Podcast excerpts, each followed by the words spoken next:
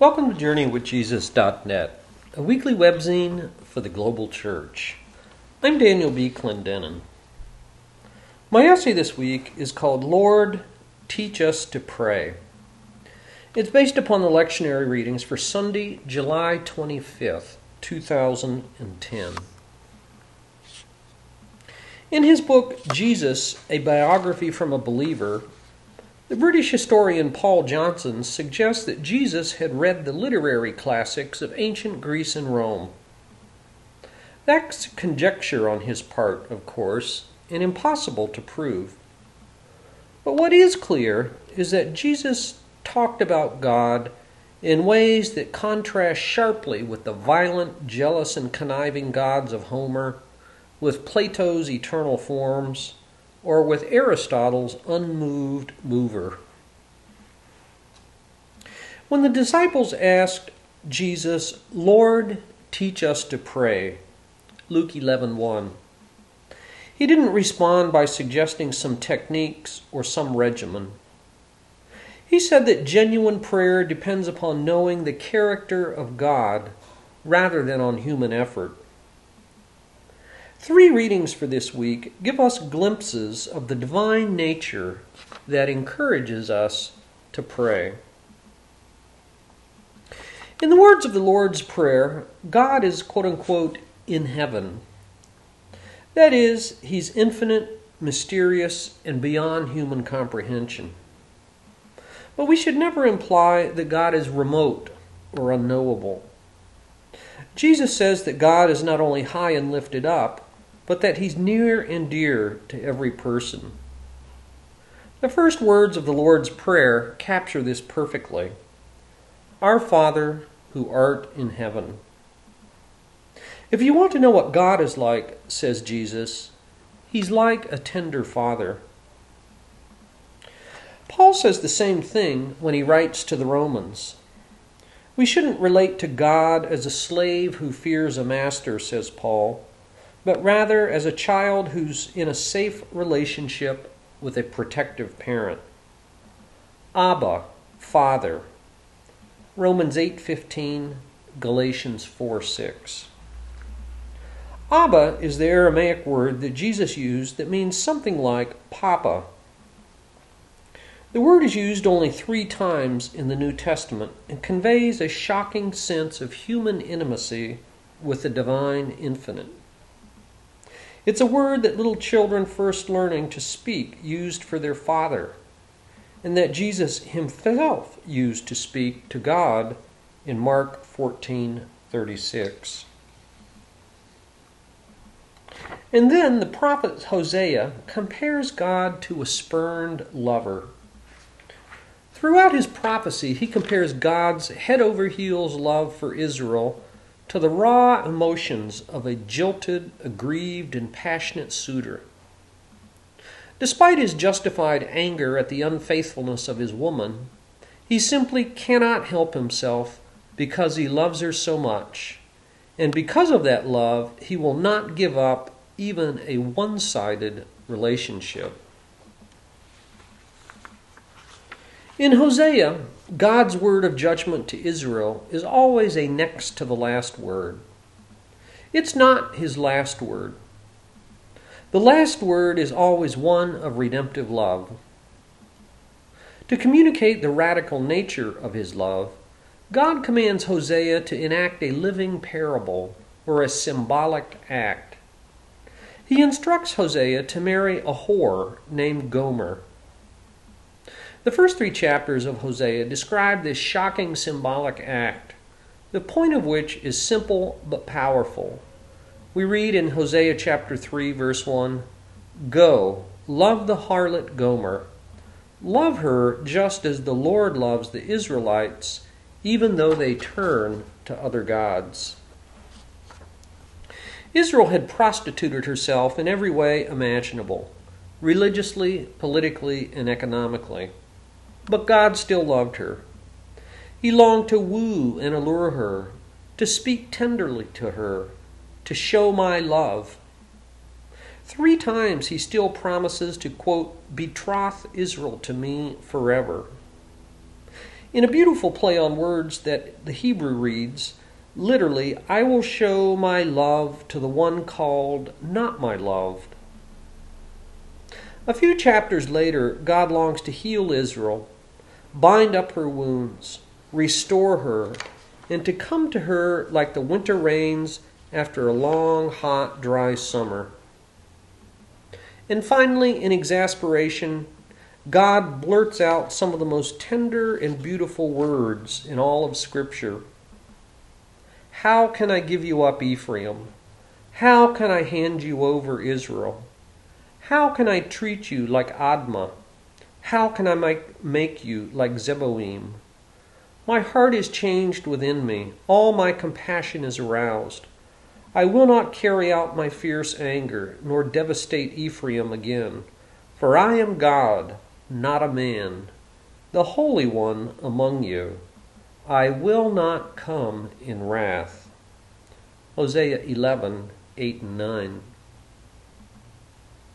So our hope in prayer resides in that one line.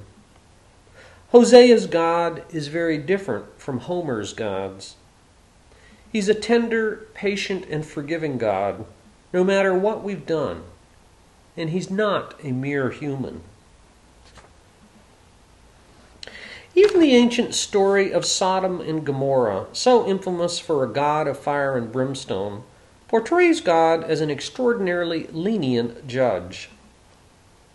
Abraham intercedes for Sodom and Gomorrah, but there's a caveat.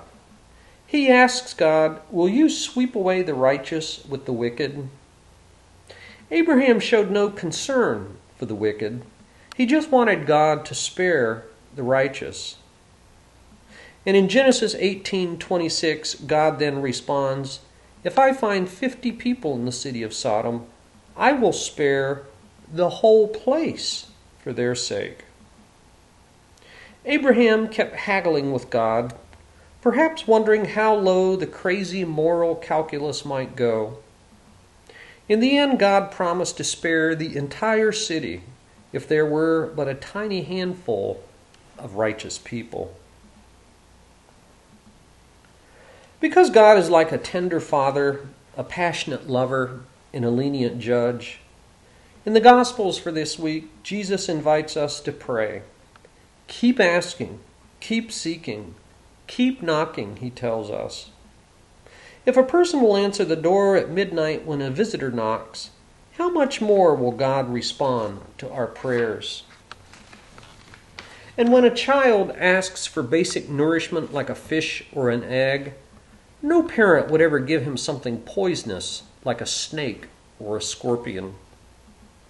And so, how much more will God give good gifts to his children, says Jesus. The Psalms for this week thus encourage us to trust ourselves to the loving providence of a good God. Psalm 138 The Lord will fulfill his purpose for me. In Psalm 85:12 The Lord will indeed give what is good. In the book Sayings of the Desert Fathers, there's a story about Macarius the Great, who was born around the year 300. One day someone asked him how to pray. He responded, There's no need at all to make a long discourse. It's enough to stretch out one's hands and say, Lord, as you will, and as you know, have mercy. And if the conflict grows fiercer, say, Lord, help. He knows very well what we need, and He shows us His mercy. About that same time, another desert monk, Evagrius Ponticus, contemplated his own misguided desires in light of the Lord's Prayer. In his younger years, Evagrius fell in love with the wife of an imperial official in Constantinople. Palladius writes, The woman loved him in return, whereas Evagrius wished to break off with the woman, who by now was eager and frantic. But he could not do so, so caught up was he in the bonds of concupiscence. After a disturbing dream, and on the advice of the famous Melania, one of the wealthiest women of her time, Evagrius fled to the desert. For the last 16 years of his life, one of the greatest and most refined Christian intellectuals of his day submitted himself to the unlettered Coptic peasants of the harsh Egyptian desert. Today, he's recognized as one of the most distinguished practitioners and guides of the early desert Christians. In his tiny little book, Chapters on Prayer, we glimpse some of what Evagrius learned in the desert. He writes, Pray not to this end that your own desires be fulfilled. You can be sure they do not fully accord with the will of God. Once you have learned to accept this point, pray instead that thy will be done in me.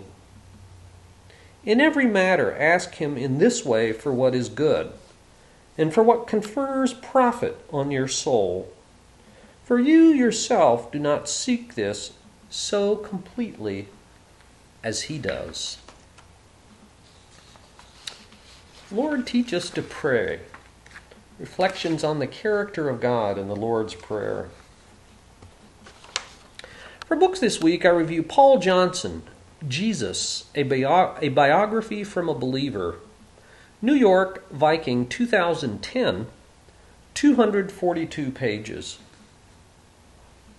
With over 40 books and numerous awards to his credit, the British Roman Catholic Paul Johnson is recognized as one of today's preeminent historians, journalists, and public intellectuals.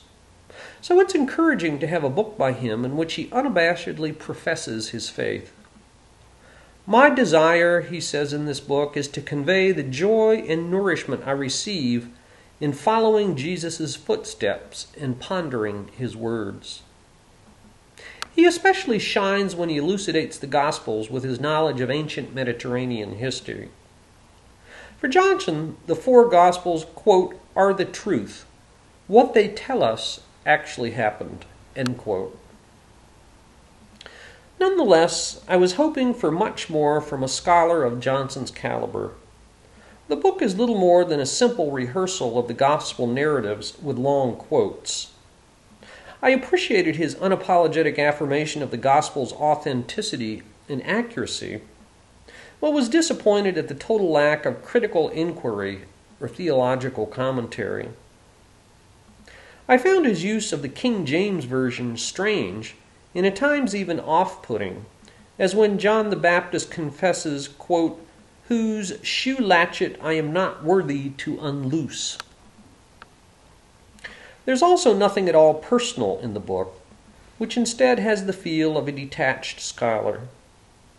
He repeatedly insists that Jesus' work was quote unquote entirely spiritual and apolitical, to prepare us for heaven rather to engage us in the present world and numerous passages cried out for explanations, like this one from the Transfiguration.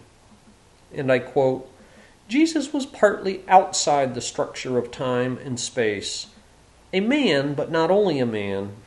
He was also God, Son of the Father. He was living outside time and space, as well as upon the earth.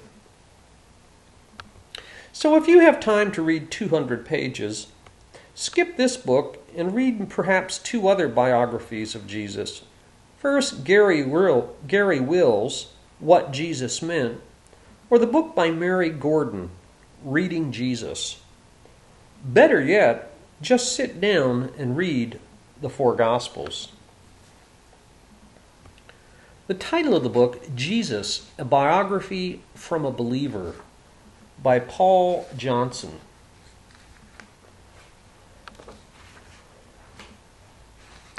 For film this week, I review a documentary movie called Lynch from the year 2007. Silly me! What was I thinking? I thought by watching this bio documentary that I would learn about the life and work of the renegade filmmaker David Lynch. But about the only things you learn are that he's a chain smoker, that he's practiced transcendental meditation every day for 30 years, and that he absolutely loves being on the other side of the camera, where he's the star and center of attention. Watching this documentary is like watching one of its film, one of his films. It's extremely creative and has little linear narrative. It's more like looking at an abstract painting or thinking of an interior dreamscape. Disjointed, disassociative, vivid, scary, and sometimes an unrelated stream of consciousness. In the last half of the film, we watch while Lynch directs his movie Inland Empire, a three hour marathon that he shot with an off the rack Sony digital camera and made up as he went along. That film, for example, included life size rabbits dressed in suits that appeared in a living room. Prostitutes danced the 60s locomotion. Time morphed, morphed back and forth between past, present, and future. Place moved between Poland and Hollywood. Lynch is either coy or just brutally honest when the only description that he gives of Inland Empire is that it's, quote, about a woman in trouble, end quote. David Lynch fans and film buffs will rave at this documentary, but my wife quit watching halfway through. The title of the film, Lynch, a bio documentary about the filmmaker David Lynch. And finally, this week, we continue our series of 11 Addresses to the Lord by John Berryman. This week, we have 11 Addresses to the Lord, number 9. Surprise me on some ordinary day with a blessing gratuitous. Even I've done good beyond their expectations. What count we then upon your bounty? Interminable an old theologian asserts that even to say you exist is misleading. Uh huh. I buy that second century fellow. I press his withered, glorifying hand. You certainly do not, as I exist, impersonating as well the meteorite and flaring in your sun your waterfall, or blind in caves pallid fishes. Bear in mind me, who have forgotten nothing, and who continues. I may not foreknow and fail much to remember. You sustain imperial desuetudes, at the curb, a widow. Eleven Addresses to the Lord, number nine, by John Berryman. Thank you for joining us at JourneyWithJesus.net for Sunday, July 25th, 2010. I'm Daniel B. Clendenin.